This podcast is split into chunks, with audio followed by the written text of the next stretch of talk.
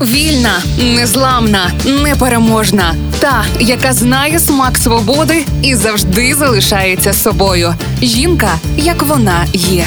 Про жінок, які змінили хід історії в програмі Ольги Талипської на Радіо Перше. Анна Куркуріна відома українська паверліфтерка, тренерка і волонтерка. Як каже сама спортсменка, її життя тісно пов'язане з тваринами. Саме цей факт вплинув і на вибір факультету, місця роботи, а потім виявилось, підштовхнув і до спорту. Біологиня викладала у школі, водночас працювала в зоопарку і потребувала фізичної підготовки. Тренажерний зал дав не лише силу, а й бажання займатися професійним спортом. З 1998-го Анна відкриває свій фітнес-клуб Багіра в Миколаєві і продовжує тренування. Наразі Куркуріна триразова абсолютна чемпіонка світу з паверліфтингу. Доленосними стали 2008, 2010 та 2012 роки. Анна Куркуріна ще й професійний реабілітолог у власному спортклубі, в якому проводить заняття з авторською методикою. І розрахована ця методика на жінок середнього віку, включає комплекс вправ для зменшення ваги. Куркуріна неодноразово ставала героїною телепередач. Має власний ютуб канал, сторінку в інстаграмі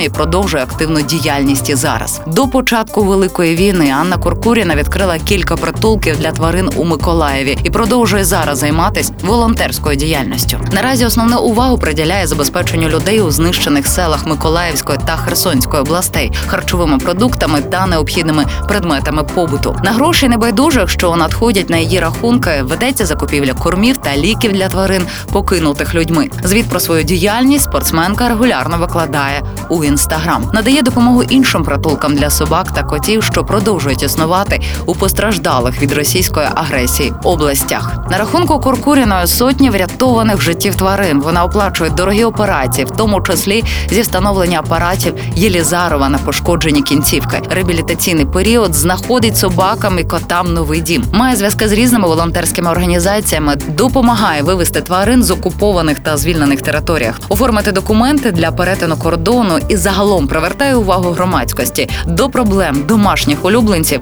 і залучає до волонтерської роботи. Жінка, як вона є. В програмі Ольги Телипської на Радіо Перше.